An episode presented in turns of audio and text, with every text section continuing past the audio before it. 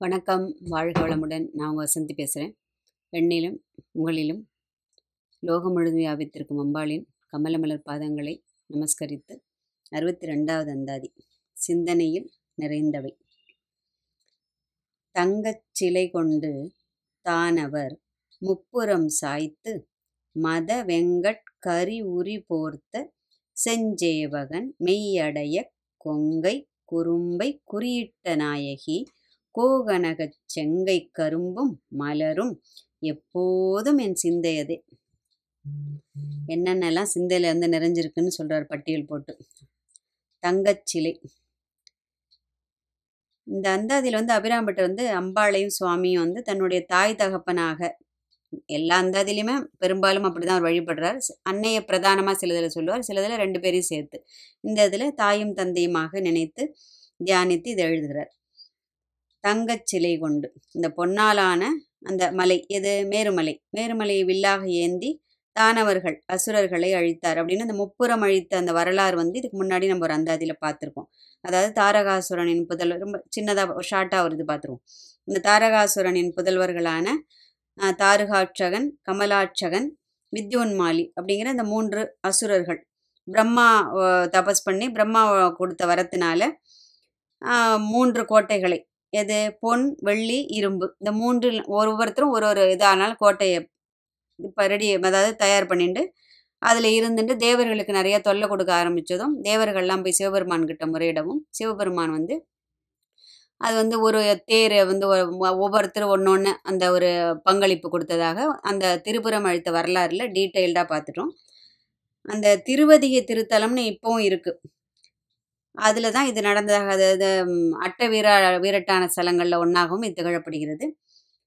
அப்போது அந்த ஆயிரம் ஆண்டுகளுக்கு ஒரு முறை வந்து இந்த மூன்று அசுரர்களோட அந்த அந்த கோட்டைகள் வந்து அடுத்தடுத்து வரும்போது அதற்கு அழிவு ஏற்படும்னு ஏற்படும் அப்படின்னு ஒரு அதுக்கு ஒரு இதுவும் இருந்தது. மைனஸ் பாயிண்ட்டும் அப்போ அது மாதிரி ஒரு தடவை அது அடுத்தடுத்து வர்ற நேரம் பார்த்து சிவபெருமான் என்ன பண்ணுறார் அந்த மாதிரி மேருமலையை வில்லாக்கி அந்த வாசுகையை நானாக்கி அப்படி அந்த மூன்று கோட்டைகளையும் அவர் அழிக்கிறார் அப்படின்னு சொல்லிட்டு பார்த்தோம். அவருக்கு அதனால திருப்புராந்தகன் அப்படின்னு ஒரு பேர் கூட உண்டு. திருப்புர அந்தகன் அதாவது முப்புறம் மெரித்த விரிசடை கடவுள்னு பேர். தூய தமிழ்ல சொன்னோம்னாக்க. அப்படி சாய்த்து மத வெங்கட் கரி உரி போர்த்த செஞ்சேவகன். எவ்வளோ இருக்கு பாருங்க. மத வெங்கட் கரி அப்படின்னாக்க மதம் பிடித்த கரின யானை. மதம் பிடித்த அந்த யானையை அழித்து அதனால் அந்த அது அதனுடைய அந்த தோலை உரித்து அதை போர்த்தி கொண்டிருக்கின்ற அதை ஆடையாக தரித்து கொண்டிருக்கின்றவன் வீரன். செஞ்சேவகன் அப்படின்னா எதிர்த்து நின்று கொன்றவன்.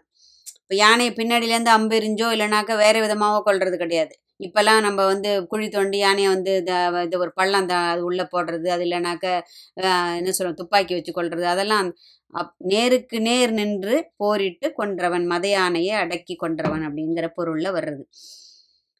ஒரு சமயம் என்னாச்சா தாருகாவனத்தில் வந்து ரிஷிகள்லாம் வந்து ரொம்ப ஒரு கொஞ்சம் கர்வத்தோட இருந்தார்களாம்.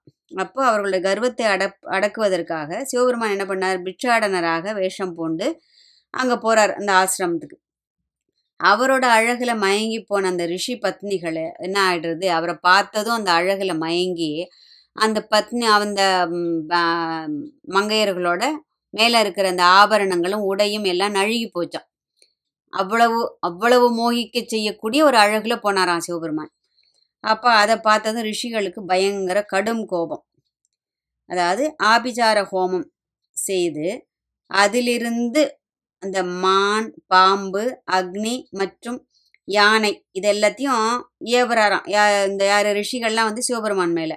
அப்படி வருகின்ற அந்த மதம் பிடித்த யானையை யானையின் உடலுக்குள் சிவபெருமான் அதாவது சுவாமி உள்ள வந்து உள்ள அந்த யானைக்குள்ள புகுந்துடுறாராம். அந்த அதுக்கு அதனாலேயும் அவருக்கு கிருத்திவாசன் ஒரு பேர் உண்டு. இதெல்லாம் வந்து நமக்கு இந்த வரலாற்றுக்குள்ள சின்ன சின்ன தகவல்கள் இதெல்லாம். அப்படிங்கிற ஒரு திருநாமம் உண்டு. அப்போ என்னாச்சு? இவர் உள்ளே போய் ஒளிஞ்சினதுனால உலகமே இருண்டு போயிடுறதான் அம்பிகை என்ன பண்ணுறா பயந்து போய் அவரை கூப்பிட்றா.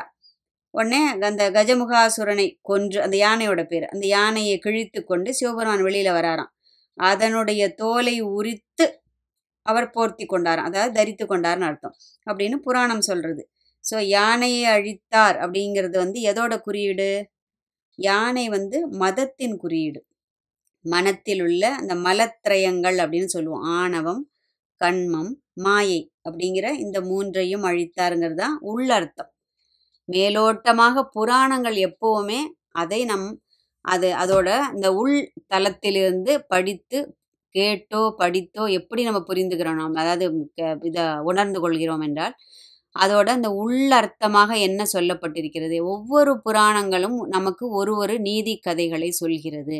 அதிலிருந்து அதை தான் நம்ம கற்றுக்கணுமே வந்து இந்த சின்ன குழந்தைகள் கதை கேட்குற மாதிரி ஊன்னு கதையை கேட்டுட்டு அப்படியே விட்டுட்டோம் அப்படின்னு சொன்னோம்னாக்க அதன் உள்ளே பொதிந்து கிடக்கின்ற அந்த பொக்கிஷமான அதனால தான் அந்த மகனியர்கள்லாம் எவ்வளோ அழகாக அதை எழுதி நமக்கு கொடுத்துட்டு போயிருக்கிறது.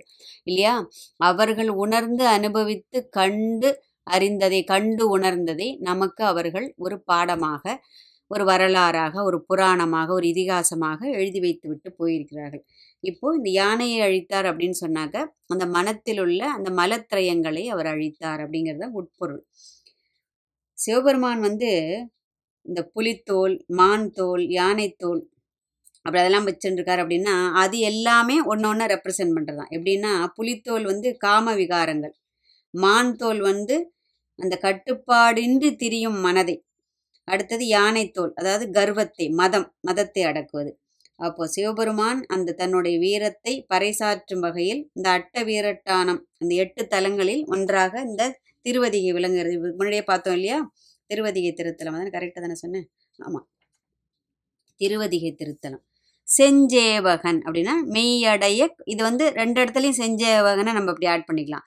மங் மத வெங்கட் கரிவுரி போர்த்த செஞ்சேவகன் அப்படின்னு அப்படி வரும். இப்படி பார்த்தோம்னாலும் செஞ்சேவகன் மெய்யடைய கொங்கை குறும்பை குறியிட்ட நாயகி. இதுலேயும் அவர் அப்படி சேர்த்துக்கிறோம். எப்படின்னா அந்த அரிய பெரிய வீரனை தன்னுடைய மணாளனாக கொண்ட அன்னை. தனக்கு அது வாய்த்த ஒரு பெரும் பேராக எண்ணி அம்பாள் அப்படி பூர்ச்சி போகிறாளாம் இப்போ ஏற்பட்ட வீரனை நான் கல்யாணம் பண்ணிட்டு இருக்கேனே அப்படின்னு சொல்லிட்டு. அப்போ அதனால் என்ன பண்ணிடுறாளாம் நம்ம இப்படி குழ நம்ம வந்து என்ன பண்ணுவோம்? குழந்தையெல்லாம் ரொம்ப சந்தோஷம். சின்ன குழந்தை கையில் இருக்குன்னா நம்மளோட சந்தோஷத்தை எப்படி வெளிப்படுத்துவோம்? அதை கொ- குறை அந்த நிறைய அந்த குழந்தை மேலே முத்தா கொடுத்து கொடுத்து கொடுத்து கொடுத்து அதுக்கு வந்து முத்தம் கொடுத்து நம்மளோட அன்பை நம்ம வெளிப்படுத்துவோம். நம்மளோட ஆசையை அந்த அன்பை. அப்போது அபரிதமான அபரிமிதமான அந்த அன்பை வந்து அம்பாள் எப்படி வெளிப்படுத்தலாம் வெளிப்படுத்துகிறா அப்படின்னு சொன்னாக்க அந்த அவளுடைய அந்த முத்திரையை பதிக்கிறாளாம். எது? அந்த கொங்கை குறும்பை. அந்த அம்பாளுடைய அந்த ஸ்தனங்கள் இருக்கு இல்லையா? அதால் அவரை அணைத்து கொள்கிறாள். இந்த சந்தோஷத்தில் அவர் அணைச்சிக்கிறதுனால அவளுடைய அந்த கொங்கையின் குறி அதாவது அடையாளம் அவர் மேலே பதிஞ்சுதான். தனக்கே சொந்தமுடையது அப்படின்னு. ஏன்னா இது வந்து காப்பி இது பேட்டர்ன் காப்பிரைட் ரிசர்வ்டு அப்படின்னு சொல்லிட்டு சொல்கிறது பேட்டர்ன் ரிசர்வ் பண்ணுறது அதெல்லாம் சொல்கிறோம் இல்லையா? அதுக்கெல்லாம் நம்ம ஒரு லோகோ க்ரியேட் பண்ணுறோம் ஒரு முத்ரை இது வந்து இது பார்த்தாலே நம்ம சொல்லிடுவோம். இது வந்து பஜாஜ் இது வந்து டாடா க இது கம்பெனி இது வந்து இந்துஸ்தான் லீவர் அப்படின்னு. அந்த அதுக்குன்னு ஒரு குறிப்பிட்ட ஒரு அடையாள சின்னம் ஒன்று இருக்கும் இல்லையா? அது மாதிரி அம்பாள் தனக்கு இவன் உடையவன் அப்படிங்கிற அந்த ஒரு இதில் அதை போற்றி பாதுகாக்க வேண்டும். இவன் தன்னுடையவன் தன்னுடைய சொந்தமாக உடையவன் அப்படிங்கிற அந்த ஒரு இதில் நம்ம அதாவது நம்ம காஞ்சி மாநகரத்தில் பார்த்துட்டோம் ஆல்ரெடி அம்பிகை மணல் லிங்கத்தை வந்து பூஜிக்கும் போது அது கம்பையாற்றின் வெள்ளப்பெருக்கில் வந்து கரைஞ்சி போக இருந்ததை பயந்து போய் லிங்கத்தை அப்படியே மார்போட தழுவினதுனால அவளுடைய அவருடைய திருமேனி முழுவதும் அம்பாளின் அந்த ஸ்தனங்களின் குறியீடு பதிந்து விட்டதாக வரலாறு இருக்கு. அந்த குறும்பை அப்படின்னு சொன்னா அந்த இளமையான அந்த நகில்களின் அடையாளம் அவனுடைய திருமேனியில அம்பாள் பதிச்சாளாம். கோகனக செங்கை கரும்பும் அம்பிகை என்ன மலரும் எப்போதுமே சிந்தையுள்ள. அம்பிகை வந்து திருக்கரங்களை தியானம் தியானம் பண்றாரு இப்போ. அவர் எப்படி சொல்றாருன்னா அந்த பொன்னை போல சிவந்த திருக்கரங்கள் அப்படிங்கிறார். அதாவது எதனால் அம்பாளோட கரங்கள் சிவந்திருக்கு? தான் பெற்ற அந்த உயிர்களை வந்து அப்படியே அள்ளி அள்ளி அள்ளி அரவணைச்சிக்கிறாளாம். தன்னுடைய பக்தர்களுக்கு வரங்களை வாரி வாரி வாரி வாரி கொடுக்கறாளாம். கொடுத்து கொடுத்து சிவந்த கரங்கள்னு பார்க்குறோம் இல்லையா? அந்த மாதிரி. அந்த தாமரை மலர் போன்ற அந்த தாமரை மலரை காட்டிலும் காட்டிலும் மென்மையுள்ள அந்த கரங்கள் என்ன ஆயிடுறது? நிறைய வேலை செய்யறச்சு. நமக்கே சாதாரண நம்ம மானிட பிரிவா நமக்கே கை என்ன ஆகிடும் நல்ல கலராக இருக்கிறவான்னு வச்சுக்கோ. நல்ல ஒரு ஒரு தாழம்பு நிறத்தில் இருக்கிற கலர் இருக்கிறவான்னு வச்சுப்போம். அவர்களுடைய கை உடம்பெல்லாம் வந்து அப்படியே கொஞ்சம் சிவப்பானா கூட அப்படியே வெளிப்படையாக தெரியும். அப்போது அம்பாளை வந்து அம்பாளோட நிறம்ங்கிறது மாதுளம்பூவை ஒத்த நிறமுள்ளவள்னு பார்க்குறோம் இல்லையா? அந்த மாதிரி அவளுடைய நிறத்திற்கு ஒப்பாக எதையுமே சொல்ல முடியாது. ஒரு நமக்கு அதை உருவகப்படுத்தி சொல்ல வேண்டும் என்று வியாகியானர்கள் அப்படி சொல்றா நமக்கு. அப்போ அந்த மாதிரி சிவந்த கரங்களை உடையவள் அந்த கரும்பு வில் கரும்பு வில் எதை குறிக்கிறது? நம்ம நிறைய இடத்துல பார்த்துட்டோம். நம்முடைய மனதின் குறியீடு. யானை வந்து மதத்தின் குறியீடு கரும்பு வந்து நம்முடைய மனது. நம்மளுடைய மனது வந்து அடங்க மறுக்கிறதுனால தான் அம்பாள் என்ன பண்ணிட்டு இருக்கா? கரும்பு வில்லாக நம்முடைய மனதை அவள் கையில் எடுத்து கொண்டிருக்கிறாள். அந்த எண்ணத்தோடு இருக்கணும்.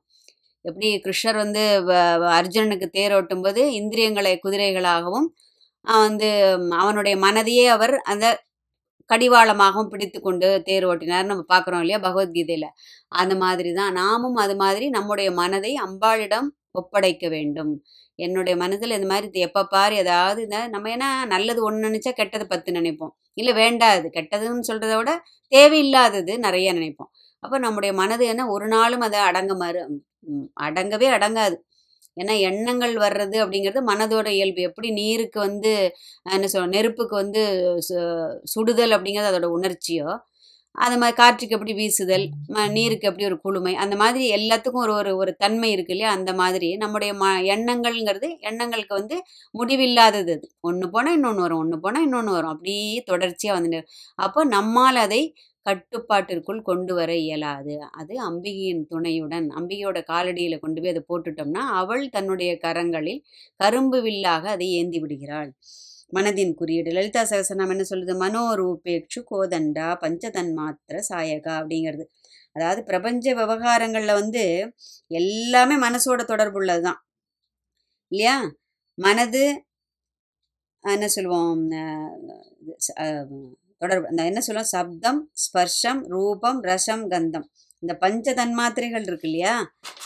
அந்த பஞ்ச தன்மாத்திரைகள் வந்து இந்த மனசோட பந்தம் ஏற்படுத்திண்டு தனக்கு எதெல்லாம் பிடிக்குமோ எதெல்லாம் இஷ்டம் உள்ளவை அப்படின்னு சொல்றோம் இல்லையா? எதெல்லாம் இஷ்டமோ விருப்பு எதெல்லாம் இருக்கோ அதெல்லாம் அது அதில் விருப்பம் விரும்பாத விஷயங்களோடு விருப்பம் காமிக்கிறது தான் மனசோட வேலை. அதுதான் அதோட பிரதான வேலையை. எப்படி நம்ம அதை இல்லைன்னு சொன்னால் அது பொய். அப்போ அந்த மாதிரி அது கொண்டிருப்பதால் இந்த ராகத்வேஷம் ஏற்படுறது நமக்கு இல்லையா? அந்த விருப்பு வெறுப்பு. அந்த அந்த மேல் இரண்டு கரங்கள்ல என்ன வச்சுருக்கா பாசாங்குசம். கீழ் இரண்டு கரங்கள்ல என்ன வச்சுருக்கா அந்த மனதான கரும்பு வில்லும் அந்த பஞ்சதன் மாத்திரைகளை பஞ்சபானங்களாகவும் மலராகவும் பிடித்து கொண்டிருக்கின்றாள். இந்த நான்கும் தான் நம் வாழ்க்கையை தீர்மானிக்கின்றது. காமதேவன்கிட்டையும் தான் கரும்பு வில்லு இருக்குது அம்பாள் மலர்கனைகளும் இருக்குது அம்பாள்கிட்டையும் தான் அதே மாதிரி கரும்பு வில்லும் இருக்குது மலர்கனைகளும் இருக்குது அப்படின்னு சொல்லிட்டு நம்ம பார்க்குறோம் அப்படின்னா காமதேவன்கிட்ட இருக்கிற கரும்பு வில்லும் மலர்கனையும் நமக்கு இச்சையை தூண்டுகிறது ஆசையை தூண்டுகிறது ராகத்தை தூண்டுகிறது. ஆனால் அம்பாள் கிட்ட இருக்கிற அந்த கரும்பும் அந்த மலர்கனைகளும் நம்மளை என்ன பண்ணுறது மனதை அடக்கி மனதை நல்வழிப்படுத்தி நமக்கு அமைதியை நல்குகிறது. சரியா? அடுத்தது எப்போதும் என் சிந்தையதே.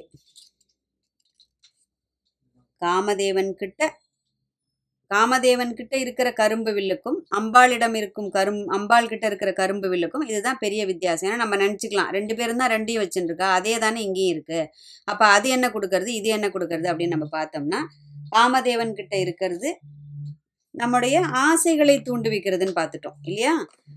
நமக்கு மனசு ஏன்னா காமதேவனோட வேலையே அதுதான். அவனுக்கு கொடுக்கப்பட்டிருக்கிற வேலையே அதான். எல்லார் மனதிலும் ஆசையை தோற்றுவிப்பது தான் அவனுடைய வேலையே. அப்போ அவன் கொடுக்கறத அவன் கரெக்டாக பண்ணிடுறான். அம்பாள் என்ன பண்றா? அம்பாள் வந்து அதை போக்கி நம்மை நல்வழிப்படுத்தி நமது மனதை தூ தூய வழியில் நம்மை வாழச் செய்கின்றாள். அதே போல் நாமும் அம்பிகையின் திருவடி நம்மீதும் அந்த அடையாளத்தை பதிக்க வேண்டும். அந்த மனம் வீசும் தாமரையும் அந்த இனி இனிக்கும் கரும்பின் சுவையும் நம் மனதையும் வாழ்வையும் மலரச் செய்து அவளை நினைத்தாலே மனது இனிக்கின்ற நிலைக்கு நம்முடைய மனநிலையை உயர்ந்து நிற்க வேண்டும் என்ற உயர்ந்த பிரார்த்தனையோடு வாழ்க வையகம் வாழ்க வளமுடன். அறுபத்தி மூணுல இந்த பக்குவம் உள்ளவர்களுக்கு உண்டான தெளிவு என்ன அப்படின்னு சொல்லிட்டு பார்க்க போறோம்.